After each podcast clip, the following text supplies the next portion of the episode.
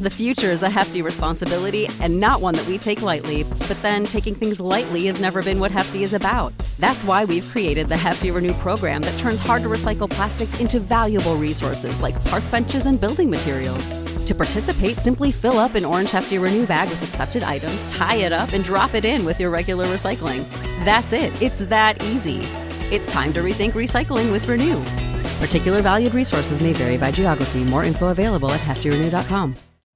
You know how to book flights and hotels. All you're missing is a tool to plan the travel experiences you'll have once you arrive. That's why you need Viator. Book guided tours, activities, excursions, and more in one place to make your trip truly unforgettable. Viator has over 300,000 travel experiences to choose from. Everything from simple tours to extreme adventures and all the niche, interesting stuff in between. So you can plan something that everyone you're traveling with will enjoy. Real traveler reviews give the inside scoop from people who've already been on the experiences you're considering, so you can plan with confidence. Free cancellation helps you plan for the unexpected, and 24/7 customer support means you can travel worry-free. Download the Viator app now and use code Viator10 for 10% off your first booking in the app. Find travel experiences for you. Do more with Viator.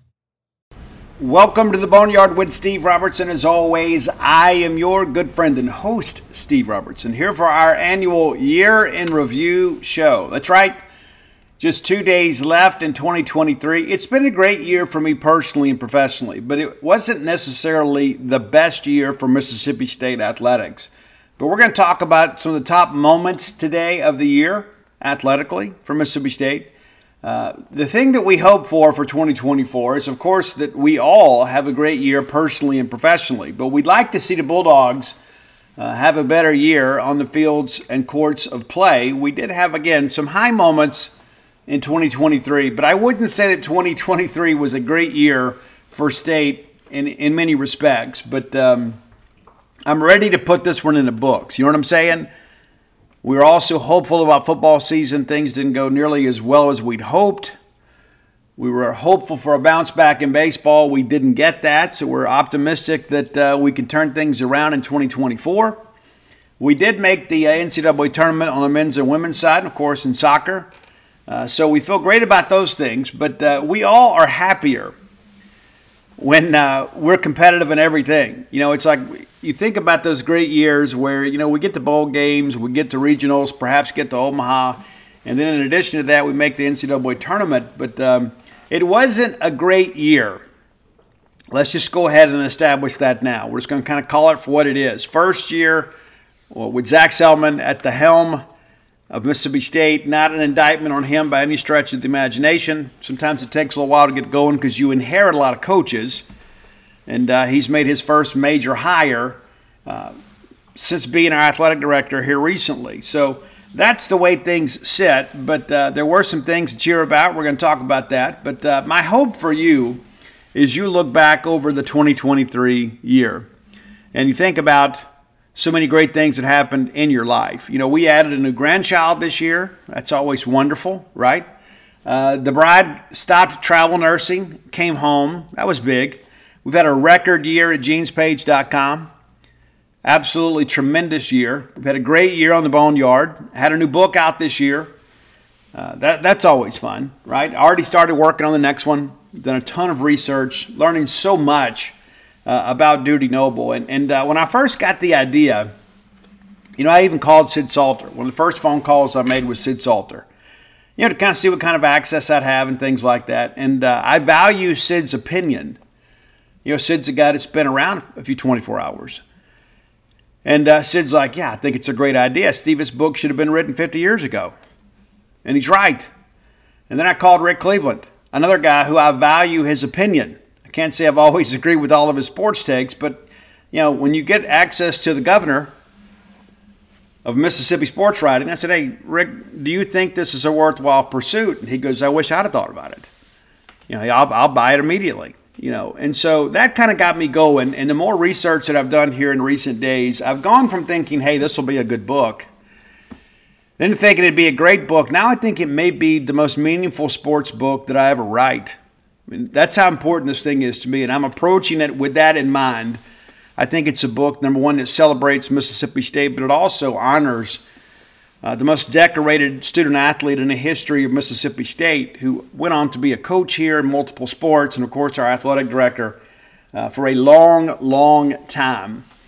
So, yeah, it's exciting, but it gives me something to look forward to. I'm one of those kinds of people that I just can't live an accidental life. I always have to have something that I'm working on and something to look forward to. I know many of you are kind of cut from the same cloth. And you know, the bride is like that, too. Like, she always likes to have a race, you know, that she's training for. It kind of gives her some purpose in addition to all the things that she does for our family. But, you know, as I shared with you guys before, I've attended some planning classes. I went to the Franklin Covey planning class. It was phenomenal. It really changed my life in many respects. And then I had a great life coach named Brad Wordley, who was you know, said some things to me. I recently messaged Brad to let him know kind of how I'm doing these days. But there are some people out there that have made a difference in my life. And probably the greatest advice I can ever give you is to have personal goals for yourself outside of your career. You know, we get so career-minded. You know, sometimes we forget that we're people, right? We always think about being professionals. I want to be successful professionally.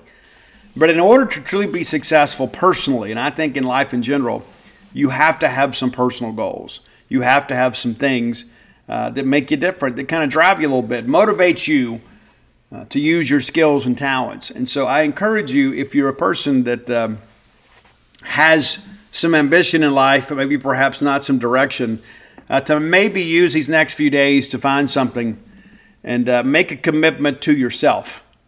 And maybe make that commitment personally and say, hey, this is what I'm going to do this year, and then do it. It's that simple. You're like, well, Steve, I can't find the time, and there's always this. Yes, you can. You can find the time. So it doesn't matter to me if you're a painter or a writer or a musician. Maybe you're just really good with your hands. Maybe there's some things you've been putting off. Make some goals for yourself to give you a sense of accomplishment, maybe outside of parenting and professionalism. There's so much of that. We get so caught up paying the bills and raising kids, sometimes we forget that there are some things we want for ourselves. There's some things that we want to accomplish in life. And I'm a firm believer. And when I'm the kind of person, once I make a commitment, like if I tell you all I'm going to do something, then I'm obligated to do it. And you find a way to get it done. And I can't count how many books that I started writing before I finally wrote one. You know, I always had that whole you know, chronic fear of failure in many respects. It's like, well, you know, it gives me a sense of control to say, well, I'm just not going to do it. You know, they can't call you a failure when you never try. And so I encourage you to try. The old meme and adage out there about, you know, fear killed more dreams than failure ever could. Yeah, there's some truth in every bit of that. Hey, let's thank our friends at Bulldog Burger Company. I've got to get in this weekend. Might even go today. Probably go today or tomorrow. I love going in there because I know exactly what I'm going to get. And it doesn't matter what I choose on the menu. I know that I'm going to get quality service at a quality price and get spectacular food. We're going to have a great time when we go to Bulldog Burger Company.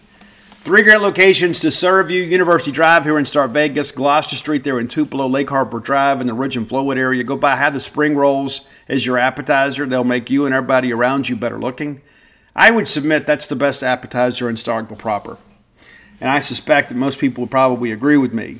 I think it's one of those things, when you find something in life that works with you kind of stick with it. I stick with the spring rolls more times than not. Have that great restaurant quality hamburger, and maybe you're not feeling like, hey, Steve, I don't want to eat quite so heavy. Cool. Have the BLT salad. It comes highly recommended from your good friend and host. I like it grilled. You may like it fried. But nevertheless, I think you're going to enjoy it. The portions there are so incredibly substantial.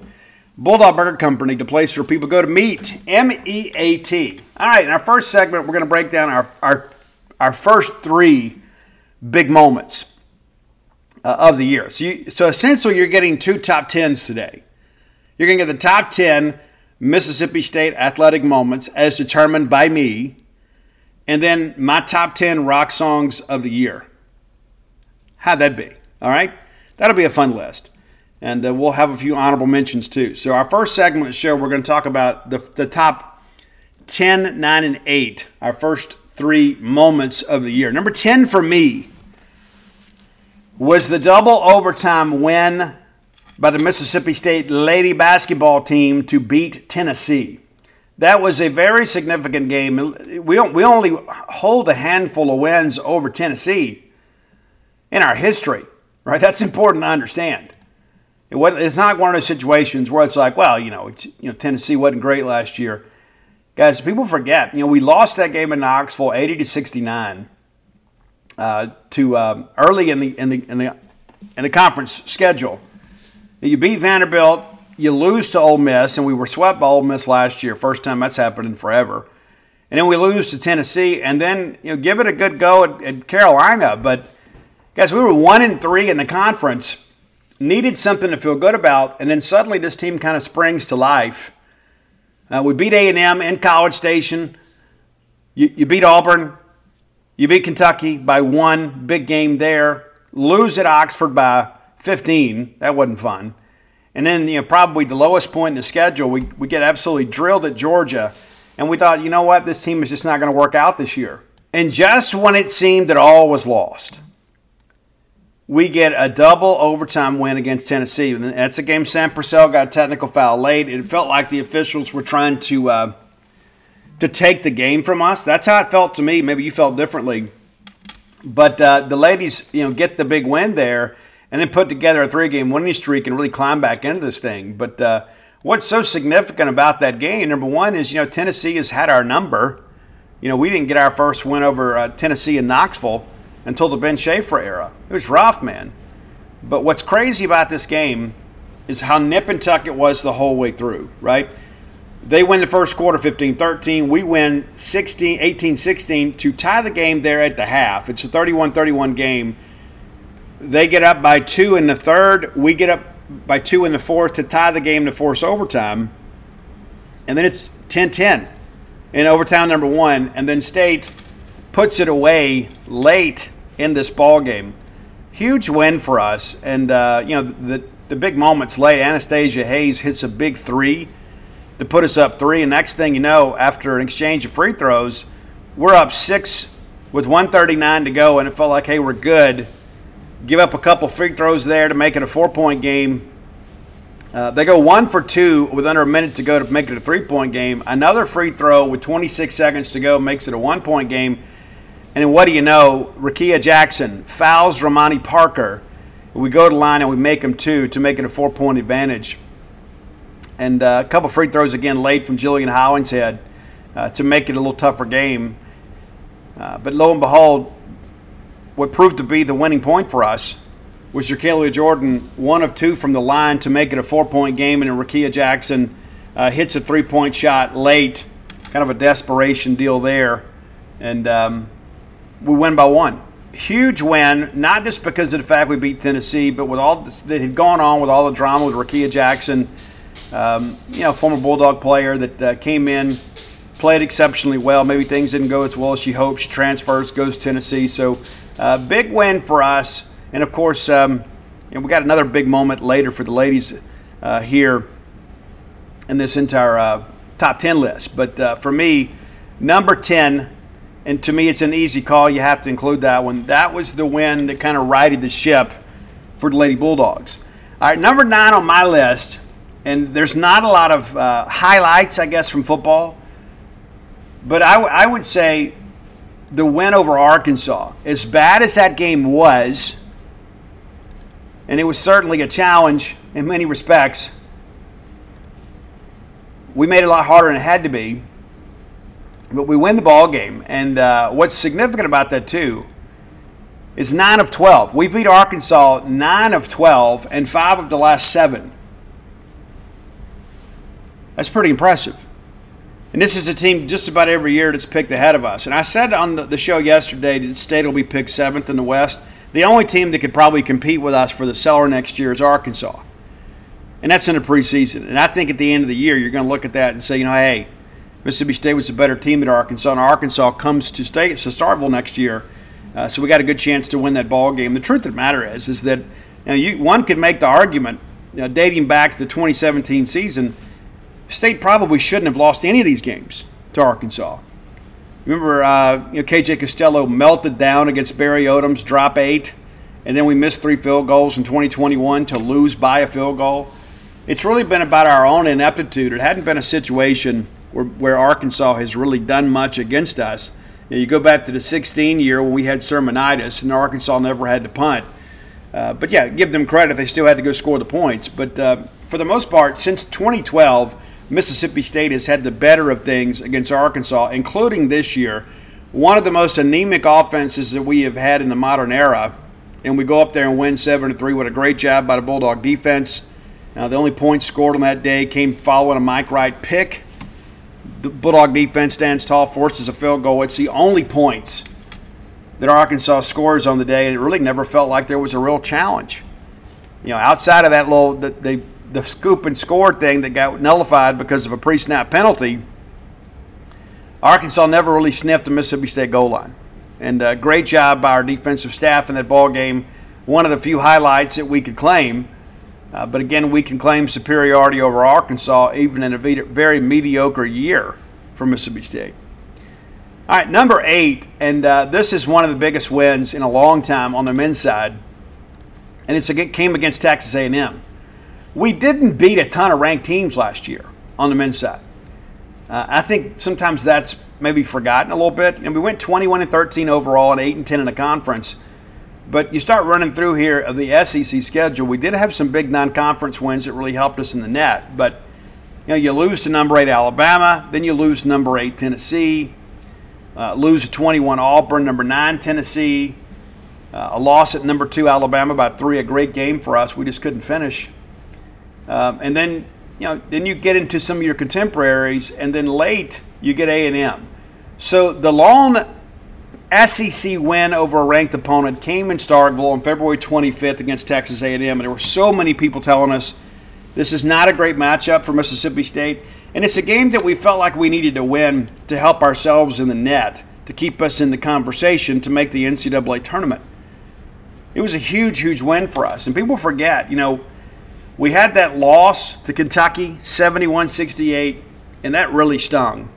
You bounce back, you beat Ole Miss, and then you lose in overtime to Missouri. And that was one we could ill afford to lose. And it really felt like it was a very damaging game, which made that Texas A&M game essentially a must-win game. And lo and behold, what do? We find a way to go win that game. That's really when I think people feel like, you know what, hey, we're okay. And then we went out. That sparked a 3-game winning streak to close out the regular season slate with wins over South Carolina and Vanderbilt. And then we go 1-1 in the tournament. We beat Florida and lose to Alabama. And Alabama got us pretty good. But that was a very significant win, not just because of the fact that A&M was so highly regarded in the net, even though they weren't ranked exceptionally high, but they were ranked, and that's our only win against an SEC opponent that was currently ranked in the top 25 at the time. So that's your number 10, number 9, number 8. We'll take a moment now. We'll do our top 10 rock songs of the year, and then we'll complete our list of top 10 Mississippi State athletic moments for 2023. The top 10 list always brought to you by closewithblair.com. That's C-L-O-S-E with Blair, B-L-A-I-R.com. Give Blair a text or call today at 601-500-2344. Again, 601-500-2344. Several of your compatriots, several of your fellow Boneyard listeners have given Blair a call and have left very satisfied with the service they've received. A top 1% close ratio in the country back-to-back-to-back years. He's recently made the move to Priority One Mortgage, but the level of service goes with him. Blair is a Bulldog, got season tickets in multiple sports, has a place here. I like to keep business in the family whenever I can. And this gives you the opportunity, number one, to entrust your mortgage in the hands of somebody that's been doing this at a very high level for a long time, but also to put some money in a Bulldog's pocket, right? You got to pay those fees anyway. They may as well go to somebody that's going to be making contributions to Mississippi State.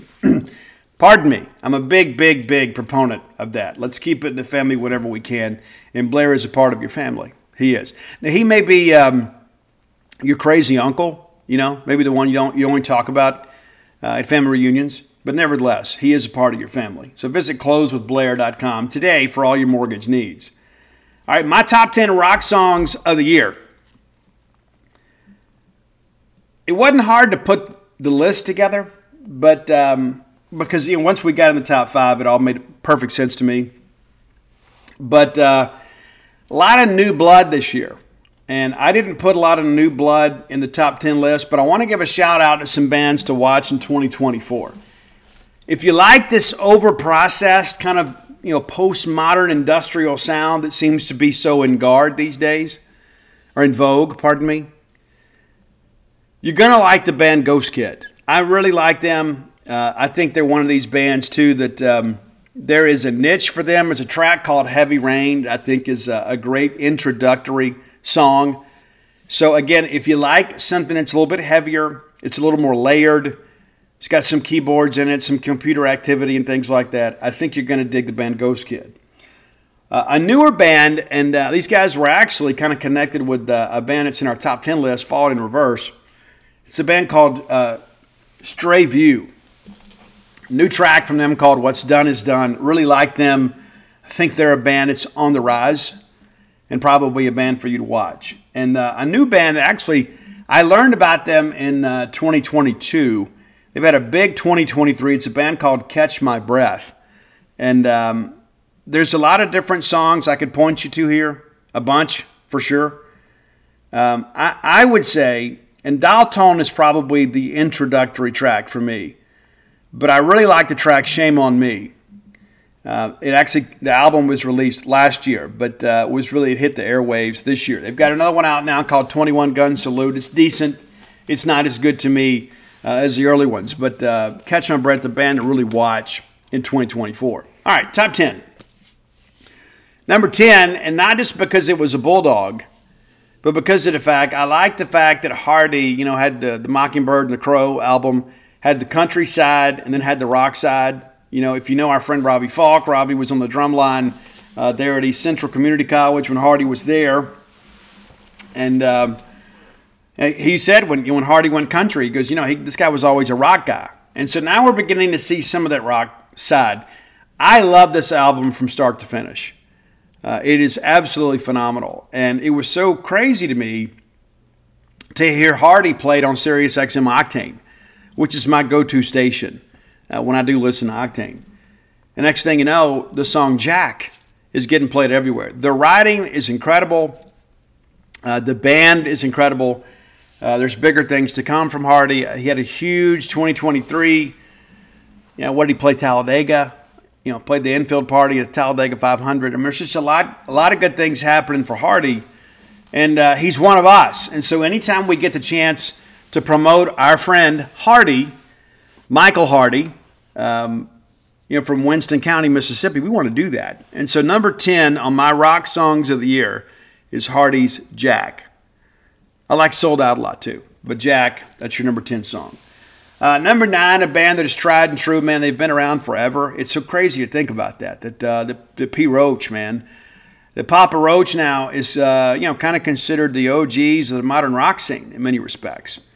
Jerry Horton, a phenomenal guitar player, really very much a riff master. Jacoby Shaddix has changed a lot over the years. What's interesting, too, is one of the biggest songs of the year. We didn't include it on our list because it's a cover. But, when Ronnie Radke of Falling in Reverse slowed down and reimagined the classic song from Papa Roach, Last Resort, it immediately goes to number 1. And it really changed the complexity of the song. We've sung that song for years and not really paid attention to the meaning. It was basically a suicide note in many respects. But a little more positive music from Papa Roach these days. Jacoby's doing well. I understand that he's still working a program of recovery. But wrote a great song this year called Leave a Light On. Leave a Light On for You. It's a great song. It's kind of tuned down a little bit. Not necessarily like all the yelling and screaming they did, when many of you were kids. But Papa Roach still doing it at an exceptionally high level, and selling out arenas all over the country. Number 8, one of my favorite bands of all time, one of my favorite bands of the modern era. They, they've had some big hits in recent years, but it's amazing the songs that as of late that have resonated with people are songs that have been written by Eric Bass. which is interesting to me. He was kind of an addition to the band. And so Planet Zero came out in 2022, but it had a big 2023. I'm looking forward to new music for them. But one of the best songs on the radio this year was from Shinedown, and it's a great song of a symptom of being human. I absolutely love the song. My first time through, when I first, I'm like you guys. Like as soon as I get an album, I want to listen to everything, so I kind of sample it and I push through. That one kind of stuck to me. It did. It wasn't as good as Daylight to me, but it is a great song, and it's really one of those songs about, we've all got problems, we've all got a struggle, it's just a symptom of being human, and I think it's a very empowering song and very positive. We all make some mistakes, but that's number 8 for me, Symptom of Being Human from Shinedown. Number 7, another guy working a program recovery these days. I've seen these guys live. I've seen most of these bands live. I haven't seen Hardy live, but I think everybody else on the list, with rare exception, it's Beartooth. And I loved the new Beartooth material, and it's incredible to think about, what has kind of happened with this band over the course of their career. They came out, my first introduction to them was In Between. And as soon as I heard that, I said, these guys are a little bit different. That's off their Disgusting album that dates back to 2014. So we got about a decade of good music from these guys. But the album, The Surface, came out, and so many great songs on this one. And matter of fact, Hardy even does a collaboration with Beartooth on a track called The Better Me, which is super, super cool. But the song we're going to go at number 7 is Might Love Myself. And it's basically about... you begin to kind of work through things, and you begin to work on yourself, and you begin to learn that the self-loathing doesn't get you anywhere. And that's a big part of this, man. There's so much of that. It's like there's so many self-fulfilling things in life, And really, you begin to mirror what you feel in life. And Caleb Shomo is the driving force behind Beartooth. He stopped drinking, got in the gym, lost a bunch of weight, got a newfound sense of confidence, and the music has been so much more positive. And again, it kind of mirrors the soul, right? So we're going to go with number 7, Beartooth's Might Love Myself. Number 6, let's face it, friends, we live in uncertain times. Security, probably more important now than ever before. That's why it's important to keep you, your family, your property safe by working with my friends at Eufy. That's EUFY.com. Let me tell you a little bit about this new video smart lock they have. It's super cool because basically you get a 3-in-1 security system here. You can have everything on just one device instead of having it outside of your house look rather tacky because you got all kinds of stuff out there. It's not just about your security but convenience. No more concerns about losing keys. You can assign passwords to your family members, and you can see who's kind of coming and going. Got that immigrated camera, too. It's easy to install. You can set it up with just a Phillips screwdriver. You don't have to go to a class on how to use power tools. No drilling required. You get keyless entry. You don't have to worry about fumbling with the keys when you're getting back with an armful of groceries, right? How convenient is that? That in and of itself is a great benefit. You got fingerprint recognition. It's unlocking. You got that AI self-learning chip. So the more you use it, the more accurate it's going to be. You don't have to worry about the battery. It's got a rechargeable battery that can last around 4 months, and you get a notification before it runs out, so you don't have to compromise your family security. You got passcode unlocking, remote control, 2K clear sight camera. You can see who's at your door. You see these videos online all the time. Don't you think it's time for you to set something up so you can have the peace of mind of knowing that you don't have people constantly going in and out of your property? There's no monthly fee. Unlike other brands that charge you a monthly fee, you can have your recordings locally and never have to pay for storage. How cool is that? It's convenient. It's safe. It's a must-have for your home today. If you already have like a video doorbell, sometimes people want to come and steal your doorbell. You don't have to worry about that with this. All right, so let's be sure to visit Eufy Video Lock.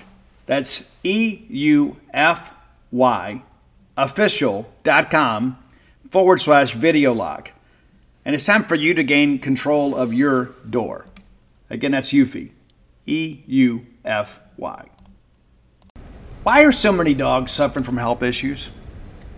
Actress Katherine Heigl, who's helped save over 16,000 dogs through her personal foundation, says they're seeing more issues than ever with dogs' joints, odors, and their health than ever before. After doing a ton of research, she feels there's one place we can all look to improve our dog's health: their food. What she's discovered is that many dog foods are made in a way that can actually create toxins that could possibly be wrecking our dog's health. And that's true for many of the premium brands as well. Fortunately, she's found that just by adding a few special superfoods to her dog's food, she saw huge transformations in their health. She's made a 20-minute video explaining step-by-step how any of us can do the same thing to see incredible changes in their dog's health. I've got 5 dogs. I do. I love them. I spend most of my time with them. In fact, Mojo, my Mama Blue healer, has helped me write 6.5 books now. I want her to be as healthy and happy as possible. So if you feel like you do about your dogs the same way I do, let me encourage you to go to badlandsfood.com/boneyard and watch Catherine's video right now. And again, that's badlandsfood.com/boneyard. Be sure and check it out and make sure your pet is happier and healthier than ever. All right, Bulldog fans, our friends from Tecovas want to remind you that it's festival season, it's concert season, it's sundress season. Yes, it is. And you know you need some nice boots to go along with every bit of that. And Tecovas is your stop for the best in Western wear. Tecovas has seasonal and limited edition offerings this spring and summer, including men's and women's boots, apparel, hats, bags, and so much more. All Tecovas boots are made by hand in a very time-honored tradition with timeless styles that are always on trend. And Tecovas has first wear comfort, so no break-in period. You know how tough that could be with a brand new pair of boots. You can put these bad boys on and ride that ride with a smile. It's hard to find this level of comfort paired with the same level of style. So stop by your local Tecovas store, have a complimentary beverage or two, shop the new styles, the smell of fresh leather, and a friendly staff are always at your service. Many stores even have leather custom branding to make your boots truly personalized. And with regular live music and events, there's no in-store experience quite like it. If you can't make it to a store, visit Tecovas. That's Tecovas.com. They offer free shipping on all boots, as well as free returns and exchanges shipped right to your door. Go to Tecovas.com and find your new favorite pair of boots today. And I love this band. I have for a long time. It's from Ashes to New.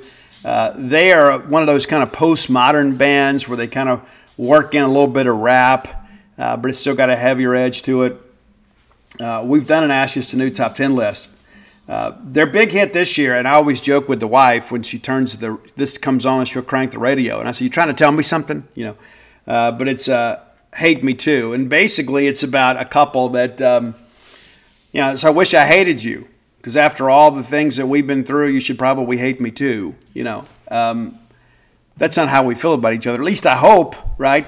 But I joke with her about that. But it's a great Ashes to New song. And if you were maybe somebody looking for a newer band, and those guys have been out for a while now, let me introduce you to the From Ashes to New catalog. It's worth your time and effort to listen to that.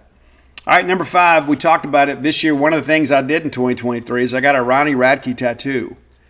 And Ronnie Radke is kind of a controversial figure in music because Ronnie Radke simply doesn't care. He just didn't care. He didn't care what people think about him. What's interesting, I remember that he was shamed by so many people in the media over some allegations of criminal activity, and he was later exonerated and actually filed a lawsuit that was settled in his favor. And it's funny that stuff didn't make the papers. It's only the negative stuff. People, you know, these clickbait bandits, they want to write these sensationalized headlines.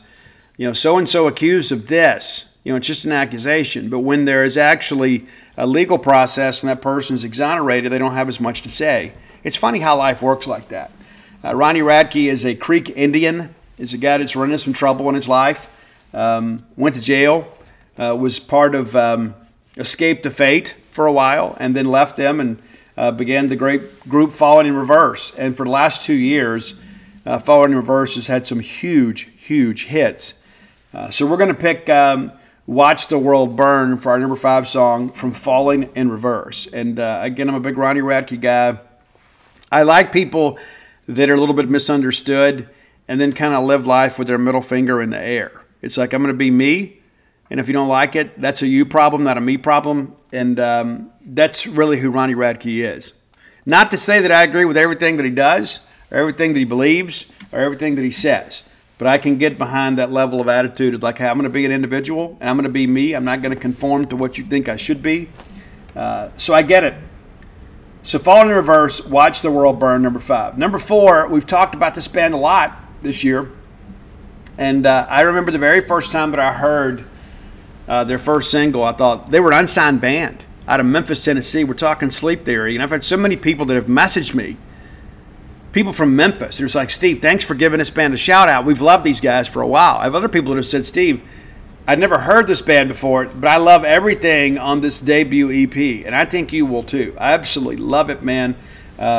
This song actually charted really well. It was number 1 for several weeks on the Biggins Countdown on Sirius XM Octane.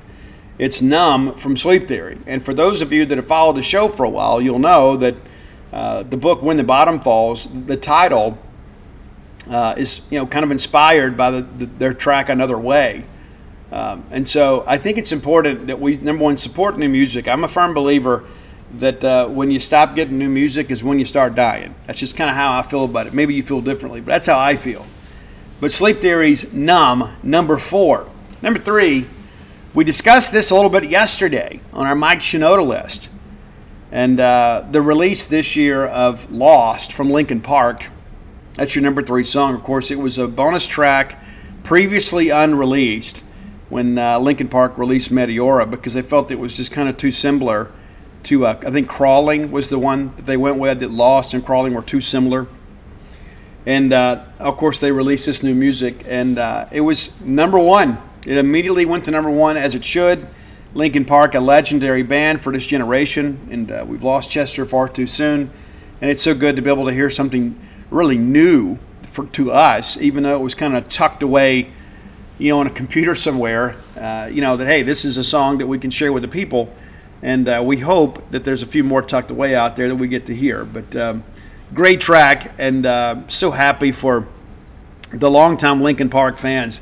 Of the bands on this list, this is one of the few that I haven't seen, but I'll never get to now. And that's the thing. I always encourage people to go out and see your favorite artists play live, because you never know when they're going to stop touring or something's going to happen that prevents you from seeing them. But again, we celebrate Linkin Park.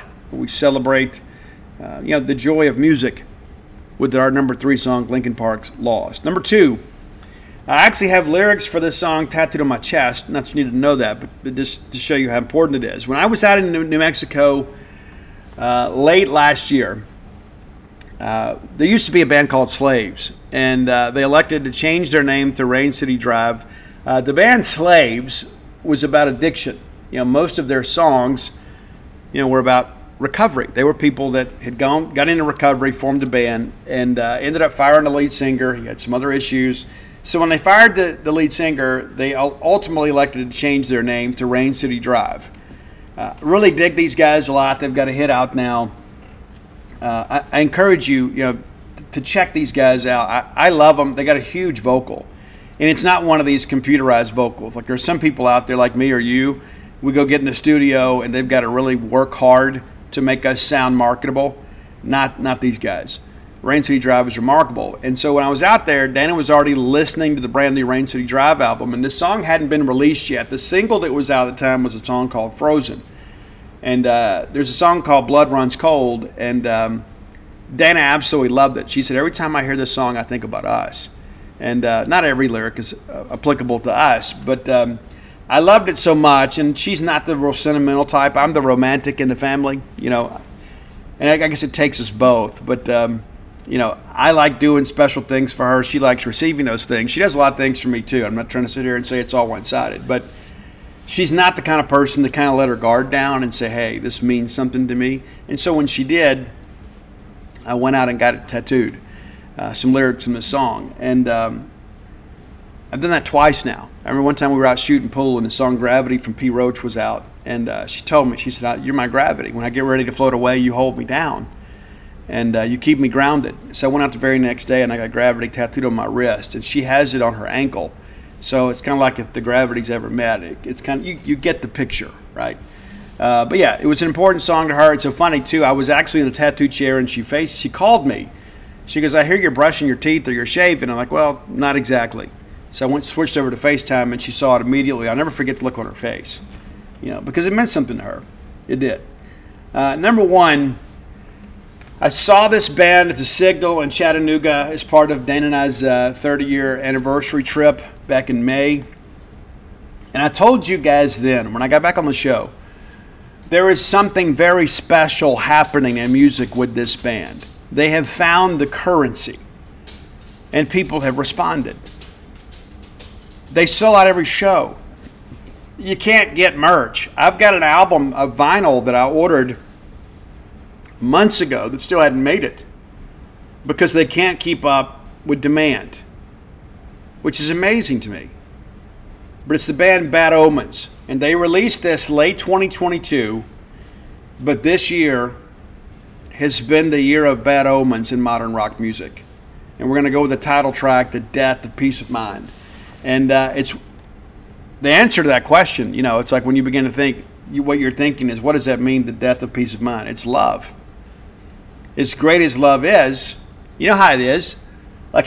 That's why it's so relatable. It's like you go through and you just kind of, everything is good in life, and all of a sudden you meet somebody. And all of a sudden you open yourself up to them. And it's like, you hope they love you back, and you hope that they're doing the things that they're telling you're going to do, and you can trust them, and they're out there protecting your heart while they hold it, because you're putting everything into them. And in many respects, love becomes the death of peace of mind, because now all of a sudden you've got new problems to worry about. Now, there's nothing better than being in love. It's not an anti-love song, but it's important to understand there is a certain level of anxiety that goes along with that. It's true. I love this album from start to finish. What's interesting is probably my least favorite song on the album is currently on the radio, Nowhere to Go. But I absolutely love this album. I think if I ever do anything musically again, which I'm actually working on a couple things now, but I would want it to sound a lot like Bad Omens. It just kind of scratches you where you itch. I really like the song Take Me First, which is probably the one song that is more of a traditional rock song in many respects, but there's another track called I Don't Want the Money, and it's initialized out, and it is an absolute banger. I absolutely love that song from start to finish. They use the falsetto, and there's the screaming, the yelling, there's everything. It's a cornucopia of sounds, shall we say. But to me, there's no band that had a bigger 2023 than Bad Omens. And going to see them live really drove it home to me. Like, as soon as they open the doors, like, people run to the merch booth because they know they're going to sell out of stuff. And so then you go into the venue, and it's packed out. I mean, it's like nowhere to stand. It was like in those days, in the early days of Guns N' Roses. I mean, I'm not comparing them to Guns, but just the response that they've gotten from other people, from the record-buying public, has been phenomenal. And you can dial them up and you can look, and there's all these super fans and people going out getting Bad Omens tattoos. I got Dana's shirt. And it's just one of those things you begin to think, we're waiting for the next new wave. And I firmly believe it's Bad Omens. So I hope you enjoy the list, and I hope you enjoy some rock, and I hope you enjoy some music this weekend, New Year's Eve weekend. If you have ideas for the top 10 list, reach out, let us know. Best way to do that is to hit up Roy at Dogmatic67 on Twitter. That's Dawgmatic67. He's also on Spotify under the same handle, where our great lists are housed. And I want to thank Roy for doing that. It was his idea. He contacted me years ago, and I'm like, I don't know if I want to do this. He goes, no, I'll do it for you. I'm like, okay, cool, great. And he goes, I'll just do it for free because I love the show. I love a top 10 list. And which reminds me, I've got to send him a copy of this so he can get that up for you.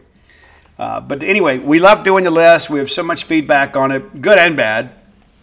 And that's okay. We're never all going to agree. The chances of all of us getting together and having a drink or breaking bread together and getting along by the end of the night, probably not very good, because you never know where the topic's going to lead. And it comes to music, a lot of people, that just love their brand of music, and you can't talk them out of it, and that's okay. So we do vary it up every now and again, but again, wanted to celebrate rock music of 2023. I'm not just an 80s hair band guy, contrary to popular belief. So I encourage you, get out and expand your horizons a little bit. You can enjoy the classics and enjoy some new stuff too. All right, next segment of the show brought to you by Campus Bookmart, a Starkvillian institution. Campus Bookmart, the best selection of Mississippi State merchandise in the known universe. Be sure and stop by and see their smiling faces next time you're in town. You'll be glad you did. You can outfit your family, your home, your RV, your pet, your office, anything that you have with Mississippi State merchandise right here at a Starkville business, Campus Bookmart. I encourage you to support Starkville business leaders, even if you live out of state. You love Starkville. Let's make Starkville a better place. So you can shop online at campusbookmart.net and get your Mississippi State merchandise just steps away from the Mississippi State campus. Visit them at campusbookmart.net. Use promo code BSR, which stands for Beautiful Steve Robertson. That gets you free shipping on all orders over $75. Any order less than $75, absolutely incomplete. Again, that's Campus Bookmart. So let's resume our countdown of the top 10 moments in Mississippi State athletics for the 2023 season. Number 7 on our list, and it should come as no surprise. Some would say, well, Steve, it's a little bit lower than I would have it, and that's okay. But it's Mississippi State's series win over Ole Miss, and I know that's kind of become old hat around these parts. You know, we expect to win that series, even in the worst of times, and we did this year. To kind of frame that up for you a little bit, you know, State goes 3-1.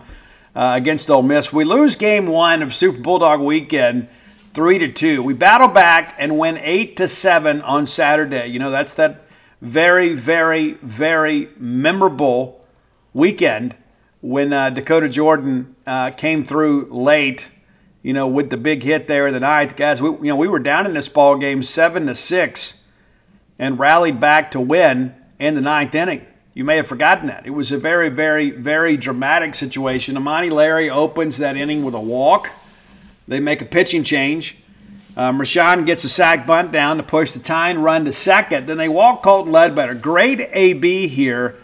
Colton gets down 0-2 in the count and ultimately walks. And you don't want to make a mistake to Colton Ledbetter, right? The next thing you know, it's a wild pitch, and both runners move up 90 feet. They're now in scoring position, and they walk Hunter Hines to set up the double play. It was one of those kind of unintentional, intentional walks, but to set up a force here. They actually got into a 2-2 count, but Hunter wins the AB, and Dakota Jordan gets ahead 2-0 in the count. You're thinking, okay, at the very least, he'll be able to elevate something and we can tie the game. But instead, he singles to the left side, 2-run score, and State walks off winners. We come back on Sunday needing to win a game here. To win the series. And you certainly expected that to be the case. You know, Bulldogs played at home, and the fact that we just simply had their number. State gets out to a 3-0 lead in the third inning. Ole Miss gets one in the sixth to make it a 3-1 game. They tie the game in the seventh, 3-3. And then State answers right back like good teams do, even though we weren't a great team. State's able to get those 2 runs back there in the seventh.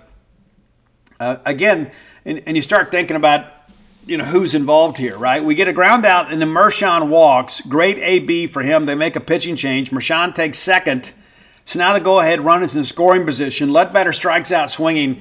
And then Hunter Hines with a moonshot on the very first pitch to right field put State up 5-3, and it became a lead that State would never relinquish. We worked through this thing. You know, and pitching was a real challenge for us, but Casey Hunt comes in, and we finish up there with Aaron Nixon. Aaron Nixon, phenomenal down the stretch. He goes 2 2/3 of an inning, allows just 1 hit, the only base runner in his 30 pitches. Great job by Aaron Nixon. So State takes that series, and at the time, you know, that seemed very significant. We began to think, okay, we got off to a slow start. We've kind of readied the ship a little bit here, righted the ship, shall we say. We should have won that series against South Carolina. But you take 2 out of 3 from Alabama again, and then you take 2 out of 3 from Ole Miss, and you think, hey, we can go to Auburn and take 2 out of 3 there. We're right back in the thick of things, and, of course, we blow the big lead on Sunday. Nearly blew it on Saturday, but we lose the series, And from that point forward, Mississippi State was really kind of out of the mix for Hoover. We were still kind of battling and hoping some things would go our way, but it didn't go the way we had hoped. We went down to the last game of the weekend, on the final weekend, to try to get to Hoover and just couldn't get it done. All right, number 6 on your list of top moments is actually a twosome. It's the Mississippi State men's basketball sweeping Ole Miss. We take both games, and they were both significant. Of course, Ole Miss didn't have a great year last year, but of course the rivalry is always important to win. And more times than not, we split those games, but we won them both. 64-54 winners in Starkville on January the 7th. And then we bounced back and win in overtime February the 18th in Oxford. Big game. Of course, Chris Jans always kind of keeps us in games. That's the thing. Again, you go back and look. There are only 2 games last year that got out of hand, and that's at that game at Tennessee and then losing to Alabama in the SEC tournament. But it was very significant, and this is not our final men's basketball moment, but to take both from Ole Miss, a very, very pedestrian Ole Miss team, was important for our team, not just because of the fact we needed those 2 SEC wins, but you want to be able to have some in-state supremacy, and we're able to do that. So that's your number 6 moment, the sweep of Ole Miss in men's basketball. All right, number 5, and again, not a lot of football stuff that we can be proud of, but the win over Arizona, even more significant now in hindsight, right? Not to mention the fact that we won that game in overtime, but also the first time in school history since they started the Power 5 mandate that Mississippi State's able to sweep a 2-game series. We win last year in Tucson and then bounce back this year and win this game. And let's be honest about this game. Arizona really was fortunate to be in the game late. It was some of State's own ineptitude that kind of allowed them to hang around a bit.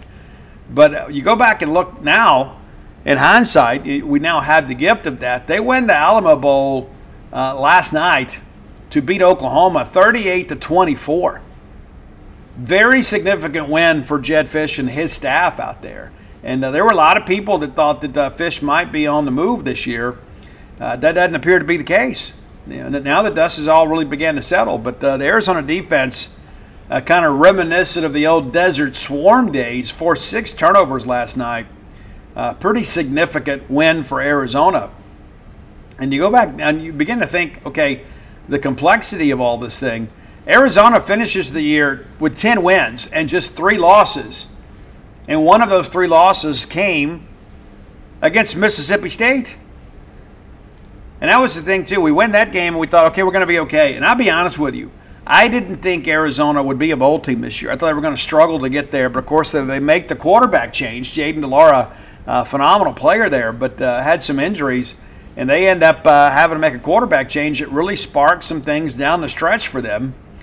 And you say, well, Steve, we didn't beat the same team. And, it's true. But the reality of it is you look at this deal, and you begin to realize – this was a quality win.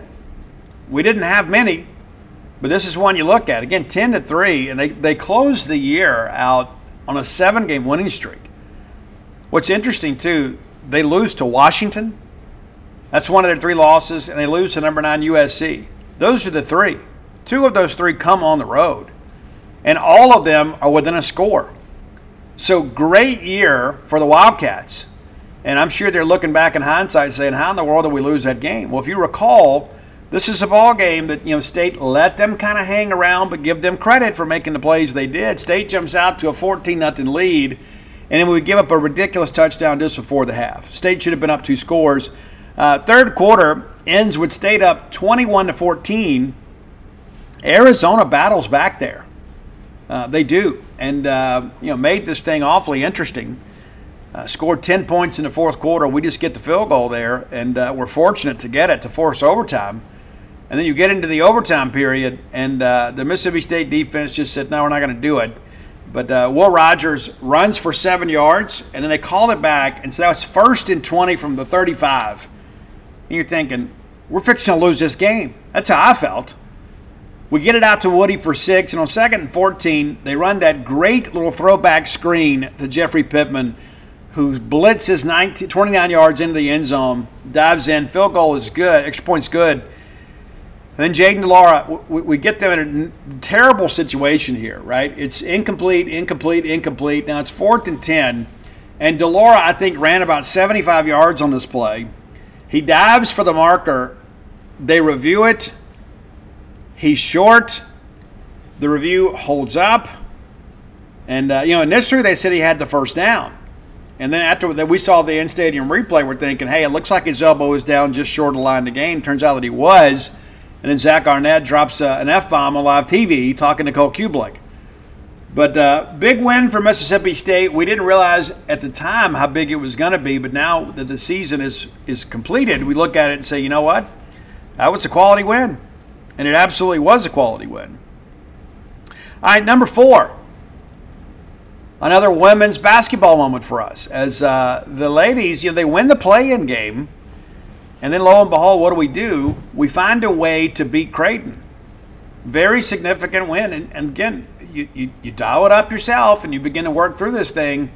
We needed some big wins down the stretch to even get on the bubble there, and we nearly cost ourselves with that loss to Texas A&M, 13-seed A&M. And yes, they'd gotten healthy, and yes, they made a good run late, but it's a game we feel like we should have won. But in the play-in game, we take down Illinois 70-56. All right, so then all of a sudden that makes us the 11th seed. We've got to play Creighton. I don't think many people outside of the Mississippi State fan base felt like we had a chance to win this game. Not only did we win it, we absolutely drilled them, 81-66. And, of course, that game was played at Notre Dame in South Bend, Indiana. And then we get Notre Dame, the 3 seed, that Sunday in the Sweet 16 game and nearly won that one. Pretty incredible performance. And, again, it shows, I think, how good a job Sam Purcell did coaching. When you drop that game by 5, but, man, what a great fourth quarter that was. We had so many opportunities to just kind of narrow the gap there, and we just couldn't quite get it finished. But it really, I think, validated the hire of Sam Purcell. I'm sitting here looking at the notes here now. Guys, it was a 41-41 game with 6:50 to play. Pretty significant there. And then, the final few minutes there, we get it to a one-point game. And then tie it with 4 minutes to play, and you think, hey, we're going to find a way to get this thing done. And down the stretch, we just couldn't make a basket. It's as simple as that. We just couldn't. We're down 6 with under 30 seconds to play. And but yeah, what a good first year for Sam Purcell. And again, I think it's pretty fair to say that we have made the right hire. Sam Purcell is recruiting at a very high level. We're finally getting healthy. We're playing well now. But for year one, the fact that we got to hang a Sweet 16 banner for the first time in a couple years, pretty significant. First time since Vic Schaefer left us for Texas. And I think a lot of people look and say, you know what, hey, it's fun again. We can get excited about this again. So that's your number 4 moment of the 2023 year is Mississippi State winning against Creighton in the NCAA tournament. Very, very, very significant win against a team that most people didn't give us a chance against. And so 2 big wins on our list from the women's basketball side. All right, number 3 on our list. And this is, again, one that I think most people didn't expect. I think a lot of people almost kind of rooting against us here. Let's just kind of call it for what it is. I think some people felt that way. They're ready for the Chris Lemonis era to come to an end. We talked about that Ole Miss series and then the Auburn series. We lose that when we bounce back to beat Ole Miss in the Governor's game 2-1. And then we get absolutely embarrassed by Tennessee. We should have won the Thursday game. I was there. We lose 8-7. Just couldn't close it out. And then Tennessee gets us 12-8 and 13-2. And I can promise you that Saturday I was ready to get going. The wife actually got on a plane to go to San Diego for the True Rest University, and we'll be bringing that. We just joined the Greater Starkville Partnership too, because we're not just committed to Mississippi State; we're committed to making Starkville a better place. After that debacle against Tennessee, we lose 3, get swept again by Arkansas, and I get sick and tired of that. I'm not gonna lie to you. I get sick and tired of us not being able to take Arkansas. They're kind of our contemporaries right now. That's become a real rivalry. And then we head down to LSU. Now, LSU has been our true baseball rival much of my life. You know, of course, we talk about the Ole Miss thing, and anytime it's an in-state rival, you want to beat them. It doesn't matter to sports. I mean, I've told people before on radio shows, you could get a kid in a maroon shirt and a kid in a powder blue shirt and let them play Chinese checkers. You could sell tickets. But LSU has always been the measuring stick for our program. When we beat them, we generally did pretty well. And we headed down there knowing Paul Skenes is going to be on the mound on Friday. I actually missed that game because my daughter graduated. Got up the next day and drove down, and the Bulldogs went on Saturday 9-4 to even the series. And then we had this wild game on Sunday, on May 14th.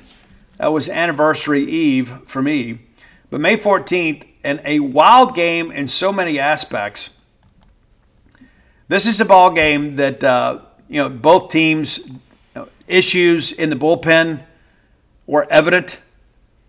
Pretty crazy. So LSU gets up 3-0 in the second. We score one in the third. They answer right back. It's a 5-1 ball game. Then we battle back and put up three in the fourth. Now you think, okay, it's a 5-4 game. State's in it. Well, no. LSU put on five. You think, well, this game's going to be over. It's 10-4 midway through. And just for good measure, LSU adds three more in the fifth.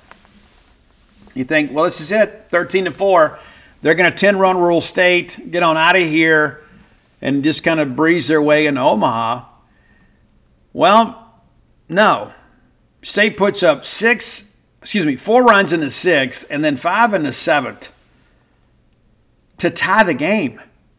We had our chances in the eighth and ninth to take the lead, and lo and behold, State does it in the 10th. And if you recall, that game ended on a pretty wild double play. Fly ball to center field, and we're able to double the runner off first. State with 16 hits in the game, LSU with 13. Aaron Nixon credited with the win, his second of the season. Riley Cooper drops to 3-3. Pretty significant offensive day, and again, that's what happens on Sundays. It turns into a church league softball game when you don't have any pitching. And if LSU did go on to win the national championship, that's one of the things you look at. I remember talking to Chris Lemonis. I said, Coach, there's no way that I throw Cade Smith against Skenes. Nothing against Cade, but I wouldn't waste him against Skenes. He just kind of laughed. Lo and behold, that's what we did. We threw off against Skenes. And some people panned the decision. But ultimately, those people look kind of silly in the end. Because it's not about just winning a game. It's about winning the weekend. And Chris Lemonis obviously needed some things to go right for Mississippi State. That kept us alive. And a chance to go to Hoover to make the SEC tournament. We didn't think there was really anything beyond that, but we thought, hey, let's at least get back to Hoover, be a step back in the right direction.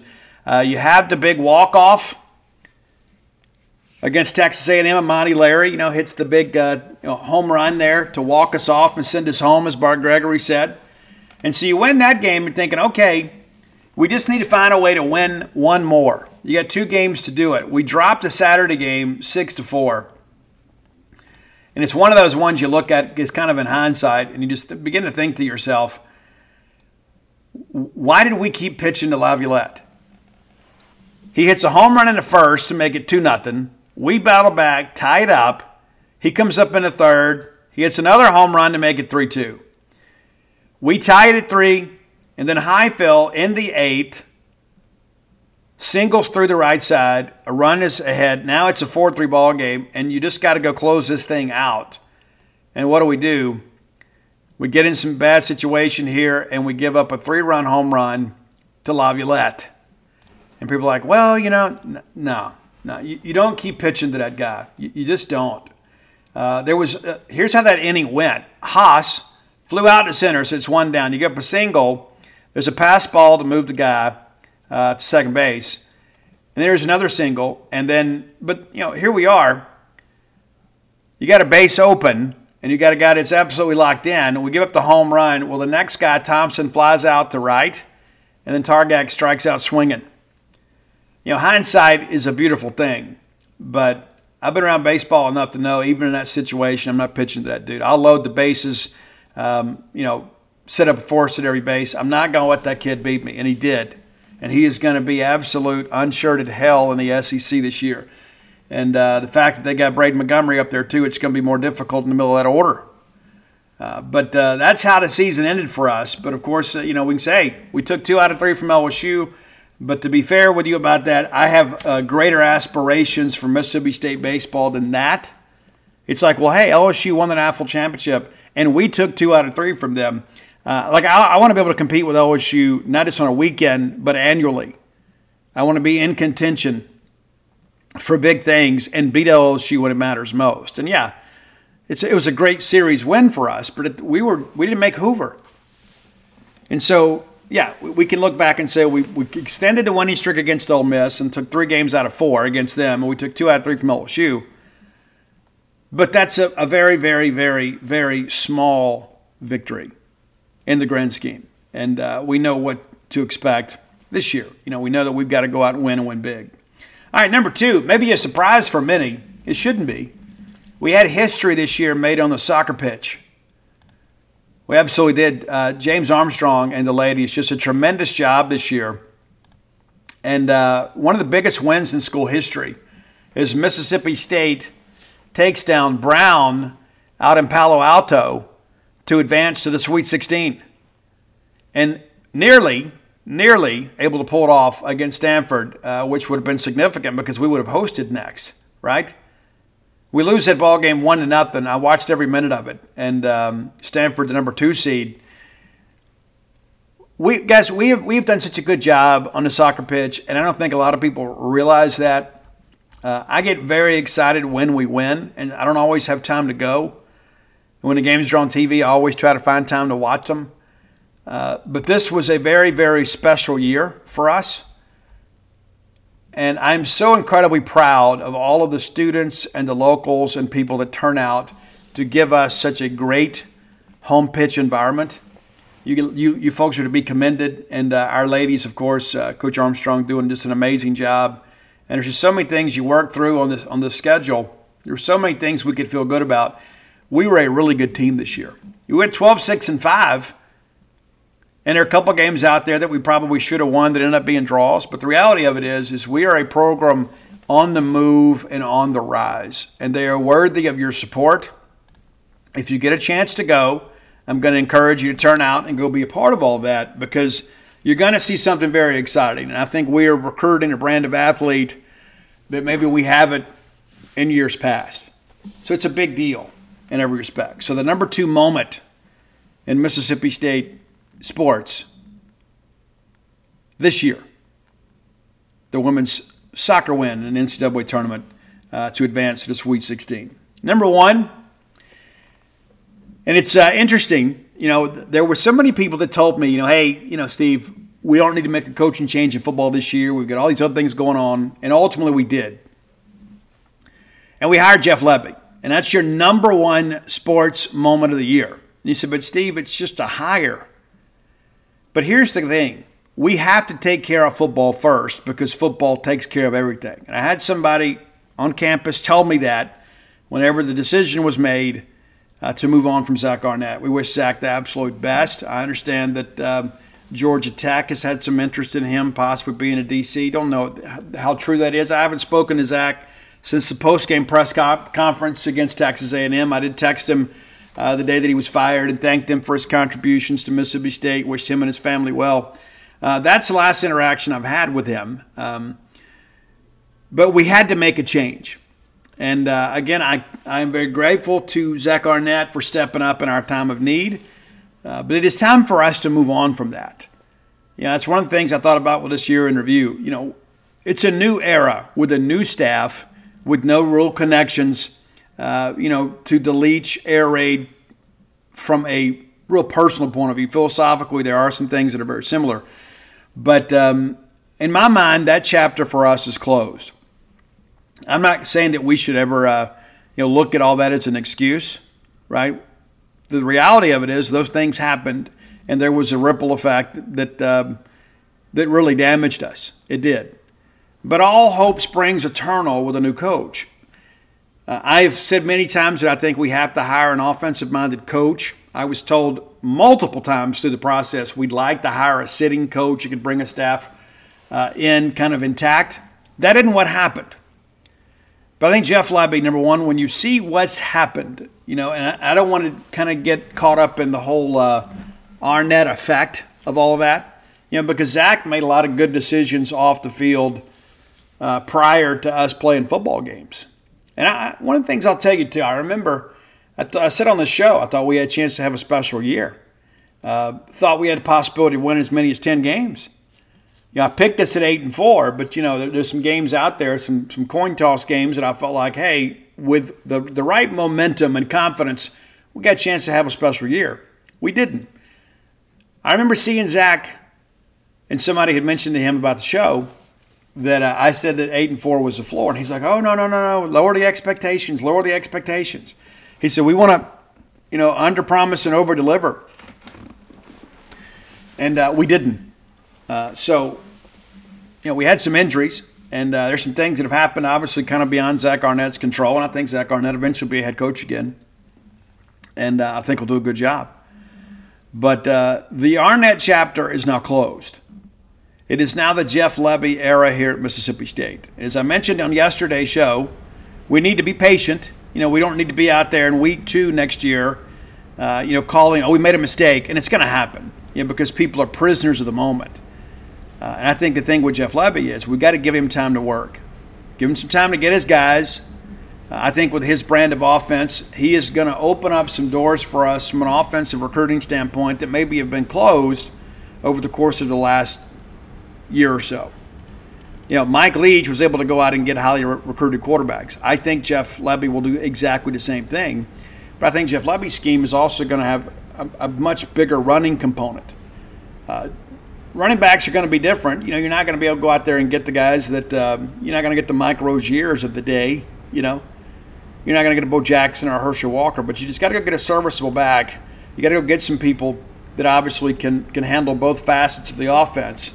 Not to mention be good, you know, pass protectors when called upon in third down situations. But I'm excited about the Lebby era. I think you all should be too. And I think when you look at what we're doing right now recruiting-wise, and it's like everybody – the first thing everybody wants to do is compare what State's doing to Ole Miss. Now, Ole Miss is killing us in the portal. Let's just kind of call that for what it is. And if you look at it from a player's point of view, if you're not from Mississippi and you don't have ties to Mississippi State or Ole Miss, and you look at it and say, hey, you know, Ole Miss is only 2 losses this year with Alabama and Georgia, the defending NAIFL champions and a team that made the playoff. They're primed and ready to go for next year. And you look at Mississippi State and say, hey, Mississippi State went 5-7. They made a coaching change. It's a rebuild-type deal. I got 1 year of eligibility left. Where would I rather go play? Well, I think it's an easy decision. I think you'd go to Ole Miss. If you don't have ties to the coach, the staff, the school, I think you go where you feel like you're going to win big next year. It's kind of like the Paul Skenes effect. And there's so many people that we want to assign blame, but at the end of the day, yes, Paul Skenes got some money, but State's NIL offer was competitive in every aspect. But Paul Skenes had the opportunity to go play for West Johnson. He had the opportunity to go play for a team that looked like it was a couple of pieces away from making a serious run at Omaha. And of course, they go out and get Tommy Tanks. And they go out and they get Paul Skenes, and they already had a very good nucleus of players there. And what do? They go win an AFL championship. It had nothing to do with Mississippi State. It had nothing to do with the fact that our tradition is very rich. It had nothing to do with our facilities. It had to do with the fact that there was just, in his eyes, a greater opportunity at LSU. You're seeing some of that in portal football recruiting now, too. And so we've got to close really well. And, of course, you know, a few days now, we'll get an announcement from Stonka Burnside. In addition to that you know, we're still very hopeful on Daniel Hill. But outside of that, there's not a lot of prep guys out there you're waiting on. You know, we've got to get guys that can make us better right now. And there are going to be some guys that go in the portal that have connections to your coaches. You're going to have some guys that when bowl games are over, they're going to make a decision. And, you know, there's some guys out there they're going to have to announce before their bowl games are played. You know, that's a part of it too. And so there will be some guys go in the portal, and yes, we have some money. yes, we have opportunity. I think it's important that let's get behind Jeff Lebby and the staff and say, okay. And we're going to be there when you play Eastern Kentucky, and we're going to bring a capacity crowd, and we're going to go out there and really let Jeff Lebby know that we're behind him. I think the maroon and white game is going to be a big thing, too. It's going to be part of Super Bulldog Weekend, and we encourage you to be there. If you've never been to Super Bulldog Weekend, I encourage you to always turn out for that, because it's a chance to be around the tribe, right? Anytime that you're on campus or in Starkville, it's a special day. Especially when you live here, it's a special day. But when you don't live here, it's an even more special day. So make plans to attend Super Bulldog Weekend and come out and let's do some special things for that spring game, and then we'll go pack out Duty Noble Field and see if we can't rattle around some attendance records. But I think Jeff Lebby was the right call, and I think it's important for everybody to understand that we had some quality candidates that we were considering. We had some quality candidates that wanted the job and pursued the job. But Zach Selman did what a lot of great leaders do. You go hire people you know and trust and people you already have a relationship with, because let's be honest about this. Zach Selman doesn't want to have to keep worrying about football. You know, Zach Selman wants to be worried about, okay, I've got other sports here. I need to allocate some time and resources for them. I can't be completely engulfed with football all the time. And really, between the baseball struggles and the football struggles, and neither of those were really on the radar when Selman first interviewed for the job. Yeah, you thought, okay, well, Mississippi State, you're after an AFL championship, end of a talent cycle. Okay, they had a tough year. They'll bounce back. He never anticipated having to make that decision. You know, he takes over, of course, after Coach Leach passes away. Well, Arnett's hired. You think, okay, we're probably good there for 3 years. So in the very first year, he had to make two major decisions. One was keeping Chris Lemonis, and one was moving on from Zach Arnett. And so he goes out and gets Jeff Lebby, a guy that knows the state, knows the rivalry, knows the conference, knows Power 5 football. And so I think it's a very significant thing. And I think we're going to look back in a few years and say, you know what, that was absolutely the right decision. We should all be excited about it. All right, final segment of the show brought to you by the Stark Vegas Clubhouse. Stark Vegas Clubhouse, very easy to find. Just Google it. Stark Vegas Clubhouse. It's that simple. 5 bedrooms, man. And I've toured the facility. It's fantastic. Fantastic. Renovated old golf course clubhouse, and it's available to you at a very reasonable price. If you're bringing a large group to town, whether it be for a ball game or work or anything like that, rather than go out and rent 5 hotel rooms, why don't you stay at the Starkville Clubhouse? Have everybody under one roof. You got some common areas where everybody can meet or sit around, play board games, whatever you'd like to do. And better yet, it's got a full-service kitchen. So rather than you having to go out and spend all your money eating out, and listen, I'm a proponent of that, but when you're going to be here for a few days, sometimes it's better to go buy some groceries, some adult beverages. They even have the full wet bar there, that great fire pit area, so many amenities available.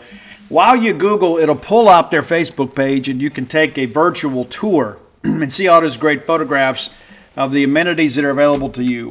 Let me encourage you to book through the Evolve website. You can book through a number of hosting agencies, but if you book through Evolve, we can save you some money. Use promo code BSR10, and that gets you 10% off your stay. You need to be thinking about that. I mean, that's the thing. Nowadays, rather than go stay at a hotel and hang around that lobby, and you can't catch up with everybody, and you've always got that hanger-on, that stranger that tries to kind of interject themselves into your social gathering. You don't have to deal with that, right? It gets a little too people-y out there for me sometimes. So I like to be able to kind of retreat and spend some time with the people that I care the most about, whether it be work colleagues or family or friends. The Stark Vegas Clubhouse can accommodate you. Again, book through the Evolve website, promo code BSR10. All right. So let me encourage you too, in the moments we have left, take some time to take some inventory of your life, and really do. Not just the things that, maybe the bad things that happen, but the good things that happen, and maybe write them all down. There's just something empowering about writing things down, and sometimes you forget. I think back, I told you 2022 was one of the most challenging years of my life, and I got a lot done that year, but I was miserable. I really was. And, Dana was travel nursing, and that seemed like a good idea when we first started it. And I just found out pretty quickly into it that I just wasn't built for that. And you guys heard about that on the show. I've got some friends nowadays that still tease me about that because all's well that ends well, right? But yeah, this past year, you know, I got a chance to go skiing for the first time out in Santa Fe, New Mexico. I'd never been to Santa Fe. Got to go to the Loreto Chapel and see that incredible staircase that defies the laws of physics. Coach Leach told me to go check that out. I did. It was incredible. Had a chance to go whitewater rafting this year for the first time, and I was a kid that grew up on the water. We canoed all the time. We competed in canoe races and things like that, and I've always wanted to go whitewater rafting. Had a chance to go do that up in Tennessee. And so we also, you know, took the first steps on opening a new business here in Starkville. And so I say all that because it's like it's so interesting. You know, you begin to say to yourself, you know, that nothing ever really changes, and you look back a year later and everything is different, you know, in many respects. You know, as I mentioned, you know, we added a grandchild. And the thing that I have learned about having grandchildren is just when you think you know your capacity to love, you get a grandchild and you realize there was more in the tank than you realized. I mean, you know, love is endless, right? And many of you maybe didn't have the year that I had. I had a great year in 2023, and I'm eager about 2024. I'm eager to get a new book going. But it's not just about taking an inventory, but again, it's about, you know, having some direction in your life. And so, okay, these are the things that I want to work on. And I know every Facebook page and everybody out there is going to be scrolling through Facebook and Instagram and Twitter and new year, new me, but it's just lip service, right? So let's commit ourselves to not doing that. Let's make the proclamation, but let's not call it a resolution. Let's call it an affirmed decision that I'm going to do some things differently this year. You know, I'm a guy that, you know, I'm an addict, right? And so I'm a bit of a workaholic as well. And I spend way too much time working. And that's one of the things that I hope to do, to be a little more efficient with my time, right? To try to get some things done, get up and get moving a little bit earlier in the day. And with a new business opening, you know, we're going to have, I'm going to have to be more efficient with my time. I can't just work whenever I want to. I'm going to have to work when I can because I'm going to have to run two businesses. And I'm very thankful to have a great team that's a part of our business here at genespage.com. And as I told you, we had a record year. I mean, it's amazing to think about how far we've come. And there were so many things that I wanted to get done whenever it became my baby, and it's been a part of my life since 2001. I've been with Gene's Page now for almost 23 years, and it's crazy to think about that. You know, it's like I began writing articles for Gene for $50 an article, and I still got a copy of that first check around here somewhere. You know, it's amazing to think that's how it all started, and now I own the company. And there would be no company to own if you guys weren't a part of that.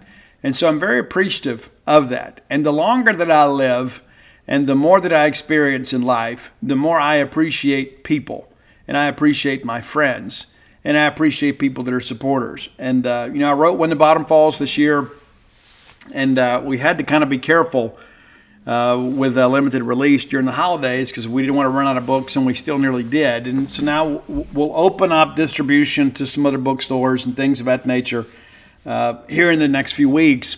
And so if you've got a local bookstore that you think would benefit from that, be sure and hit me up, and I'll connect our people with their people and see if we can't get some things figured out. But there's always another hill to climb in life. You know, there's so many times I thought I had it all figured out, and I'm always humbled, but there's always something that happens. You know, and you know, on the business side of things, I've always been able to kind of roll with the punches. You know, because I know that at the end of the day, nobody's going to outwork me. There may be some people that outsmart me, but they're not going to outwork me. There may be some people that outyell me, but they're not going to outwork me. And so I know I've got a strong work ethic in that respect, and I think in many respects, that's part of leadership. I don't believe you can have the CEO approach and say, hey, delegate everything. You do this and you do that. I think you've got to get out in front. I think I heard somebody say this years ago that a good shepherd leads their sheep. They don't drive their sheep. And there's some truth in that. And so I share these with you, you know, not just because of the fact that it's the end of the year and we all get a little nostalgic, and I can tell you every single year,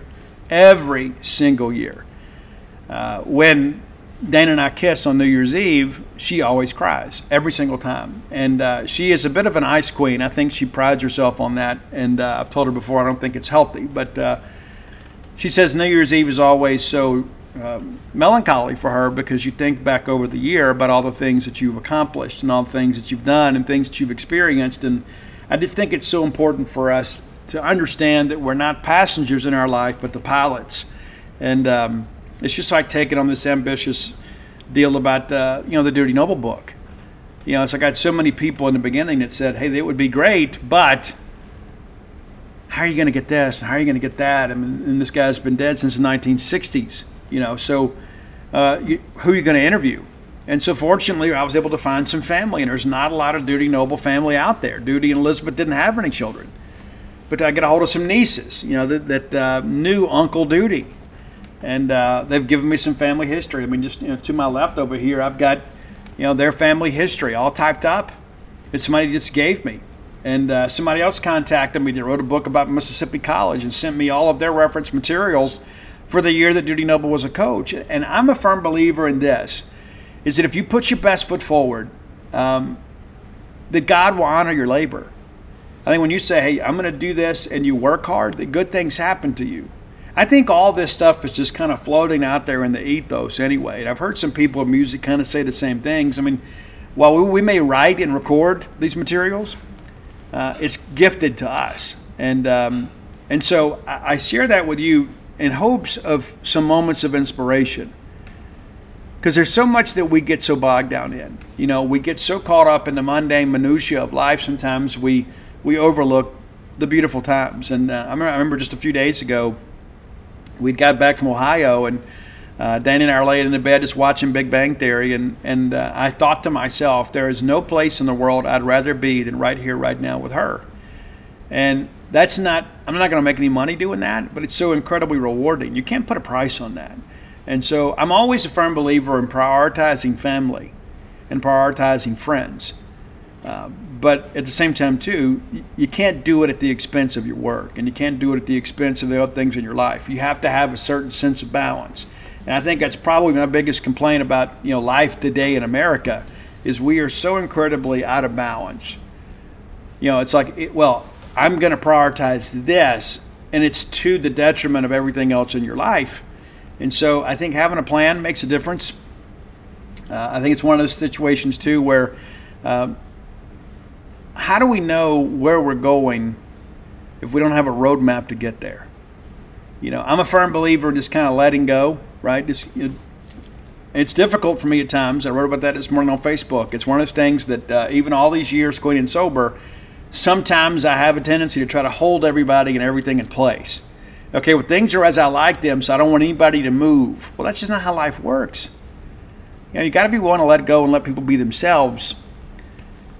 And by the same token, people got to offer us the same courtesy. And so I just encourage you to take some time to take an inventory of your life. We get so wrapped up in the big maroon bubble. And I have people all the time, it's like, hey, have you heard about this? I'm like, no, how did I not hear about that? Well, it's because all I do 24 hours a day is focus on Mississippi State and my family. And so there are going to be some things that I miss. Sometimes you guys will share music with me, and I'll think, where in the world have I been? Haven't I heard this? You know? And people will share, hey, you guys got to go see this movie. I'm thinking, oh, yeah, the movies. I forgot about that. You know, I mentioned the other day, you know, Dana bought us a vacation to Cabo San Lucas. And I've always wanted to go. And hopefully we'll get to go, you know, before too terribly long. But, you know, we'll go. And we're going to make some memories together. I'm a firm believer, and I'd rather do things than have things. That wasn't always the case. You know, when I was in my 30s, I was very materialistic. You know, I had to have this, had to have that. So I thought it made me feel better about being me. Well, what makes me feel better about being me is going out there and doing epic things. You know, being able to go skiing, being able to go whitewater rafting, being able to go do all the things. I mean, I'm not just sitting around waiting to die. And I'm a firm believer in this. And the more that I read about the Dirty Noble stuff, and I have been relentless in my research over the course of the last week. And like people said, I can't believe you work so hard on Christmas. I said, well, you know, what am I going to do? You know, I take joy in the work. We have the kids over. We open gifts. We go to lunch. We come home. Dana takes a nap. And I go get on the computer and do some research for the book because I get joy from that. And so I guess I could have gone and taken a nap. but I wouldn't have gotten much joy from that. And so I share that with you just because of the fact I think it's important that when you have something you're passionate about, it's evident in the work that you do. And reading all these old newspaper articles and reading the big names of yesteryear and reading the things that they report, and there was so much of it actually that was inaccurate. And that's what's amazing to me too, is that this stuff was printed in a newspaper and it was completely inaccurate. That's always interesting to kind of be able to correct history in that respect.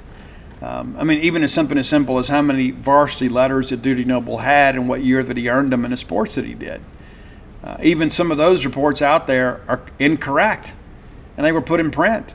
And to go through all these things and see like a typo in the typesetting, you know, or things of that nature. I mean, all that's been amazing to me to see all that stuff because I know at the end of the day when this book is published, it's going to be the definitive history of Duty Noble because nothing else out there exists like that. And it fires me up. And then, like, I'll post something or I'll learn something and I'll call Joe Deere or I'll text Sid Salter or I'll call Dave Murray or Mike Nemeth. And they're like, oh, I never knew that. You know, those are the things that excite me, to uncover things and to be able to kind of compile all this into a workable story that makes sense for all of us, but gives us something that we can be proud of. And I've had some people, some detractors of Duty Noble that have messaged me as well and said, hey, there was this situation here. And I've been able to do some research and find out many times they're wrong about what they've said, but also too, to find the proper context for those stories. And we're going to frame those up as best we can. It's very, very, very, very interesting work that we do. And I'm so incredibly grateful to be in a position to be your eyes and ears. It is something that I take a great deal of pride in. That I feel that, hey, this is my era, right? I mean, I read these old guys, you know, that, you know, wrote for decades about Mississippi State sports and they're dead and gone. And now here I am going back and rereading their work and have a new appreciation for the job that they did. And we're going to share so much of that with you. But this is not just about me and about me writing another book. But if you had told me, you know, 10 years ago, hey, Steve, in 2024, you're going to write your 7th book, I wouldn't have believed it. I wouldn't have believed it. You can change your life. You absolutely can. And I remember when Dan and I finally made the decision to move to Starkville. I remember getting out there and working that yard and cleaning so many things up and doing all this do-it-yourself stuff and then hiring a contractor and getting the house ready for sale. And we moved up here, even not having our house sold and just kind of on a wing and a prayer, because I'm a firm believer that scared money doesn't make any money. And I remember thinking then, you know, the greatest lesson that I have taught my children is that you can change your life even as an adult. You know, we packed up and moved everybody up here, you know, and now we have 3 graduates from Starkville High School, which is something that that makes me very proud. And they were part of some great classes that saw some state championships, you know. Those are great high school memories. But one of the greatest messages that I ever received was my daughter, Mia, who, as you guys know, won 10 NAFLD championships as a speech and debater at Mississippi State. Before she got there, Mississippi State had won 0, and she won 10. She's the most decorated speech and debate student, not just at Mississippi State, but in the country. And so when you begin to think about that, there's a great deal of pride that goes with that. And she just texted me out of the blue one day, and she said, you know, one of the reasons that we all do what we do is because we watched you and Mama do it. We watched you and Mama do something great with your life. And that's the greatest compliment from the greatest source, right? Your children. Just know that somewhere along the way that I did something right. And so whether you have children, whether you're new to parenthood, whether you have old adult children or whatever, you're never too old to stop teaching them. There's always a lesson that can be learned because no matter what you think or what you feel, your children and other people are always watching you to see how to act and how to react. And when negative things happen in life, I think it's important. That's when we are probably on the biggest stage of all with our families to kind of lead them. And I think that's very, very important. And so I spent a lot of time talking about this, and I just want to end the year, our final show of the year, with something that maybe you can hang on to. You know, again, it wasn't a great year for Mississippi State athletics. It was a great year for me personally. It's a great year for me professionally. And so I hope that we can get all the horses pulled in the same direction next year because I believe baseball is going to be better. I think basketball is going to have a lot to cheer about here in the months ahead. And then I think we're going to have a lot next year in football to be proud of too. But again, as I cautioned yesterday, let's have a little patience, you know. Mississippi State people, we have a true grit about us. We really do. And we've got some people out there, we always have for generations upon generations or generations, to think they know better. But the reality of it is all of that comes from a good place. We all want Mississippi State to be successful. And I think it's important to have patience with each other. And I think that's one of the things that maturity has taught me is, number one, I'm okay with you being wrong. But I'm also learning to be okay with me being wrong, right, at times. There are sometimes I just may have the wrong take. And that's okay. We're all human. We all, you know, that's part of the deal. But I think it's important that we as a fan base kind of unite together and put our differences aside and let's support Mississippi State athletics in every aspect. And, you know, if you've got money to give, I encourage you to give. If you have thought about being a season ticket holder before but have never done it, I'm going to encourage you to do that. You know, let's do something different this year. And let's make 2024 even better for all of us, not just with sports, but with personal and professional type stuff. And I have so many people that say, Steve, the greatest thing I've ever heard you say is don't ever get too busy to pack the car and take the kids somewhere. And it's true. You know, my greatest memories have not been stories that I've written. That's true. You know, and I've sold tens of thousands of books and I had all these great book signings. But I'll tell you, the things that mean the most to me late at night when I'm winding down are the fact that I did so many amazing things with my wife and kids. And so many times that I packed the car and bring, you know, Ani to a ball game or take the kids on the road to go see Mississippi State play a road game. And they got to kind of see how other schools operate. And those are precious memories for us. I mean, it's not just the Disney trips, right?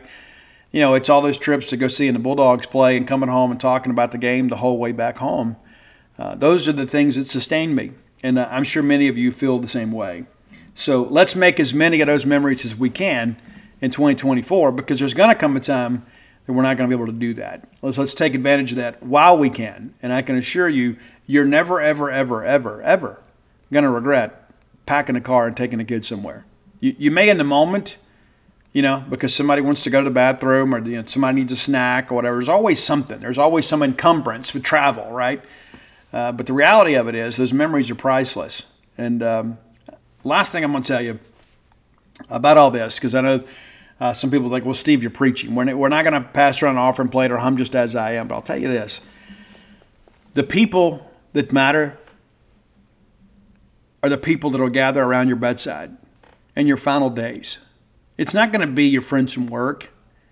It's not going to be your friends from church. It's not even going to be your hunt buddies or people like that. It's not that those relationships are insignificant.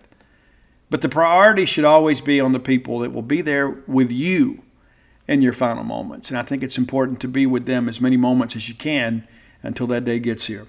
Until next time, let's all live our lives in a way we make more friends than enemies and people can see a difference in the way we live. Support for this podcast and the following message come from Corient. Corient provides wealth management services centered around you. They focus on exceeding your expectations and simplifying your life. Corient has been helping high achievers just like you enjoy their lives more fully, preserve their wealth, and provide for the people, causes, and communities they care about. As one of the largest integrated fee-only registered investment advisors in the U.S., Corient has deeply experienced teams in 23 strategic locations. Corient has extensive knowledge spanning the full spectrum of planning, investing, lending, and money management disciplines. Leverage Corient's exclusive network of experts to craft custom solutions designed to help you reach your financial goals, no matter how complex they may be. Real wealth requires real solutions. For more information, connect with a wealth advisor today at Corient.com. That's Corient.com. Corient.com. When you need mealtime inspiration, it's worth shopping Kroger, where you'll find over 30,000 mouthwatering choices that excite your inner foodie. And no matter what tasty choice you make, you'll enjoy our everyday low prices, plus extra ways to save, like digital coupons worth over $600 each week. You can also save up to $1 off per gallon at the pump with fuel points. More savings and more inspiring flavors make shopping Kroger worth it every time. Kroger, fresh for everyone. Fuel restrictions apply.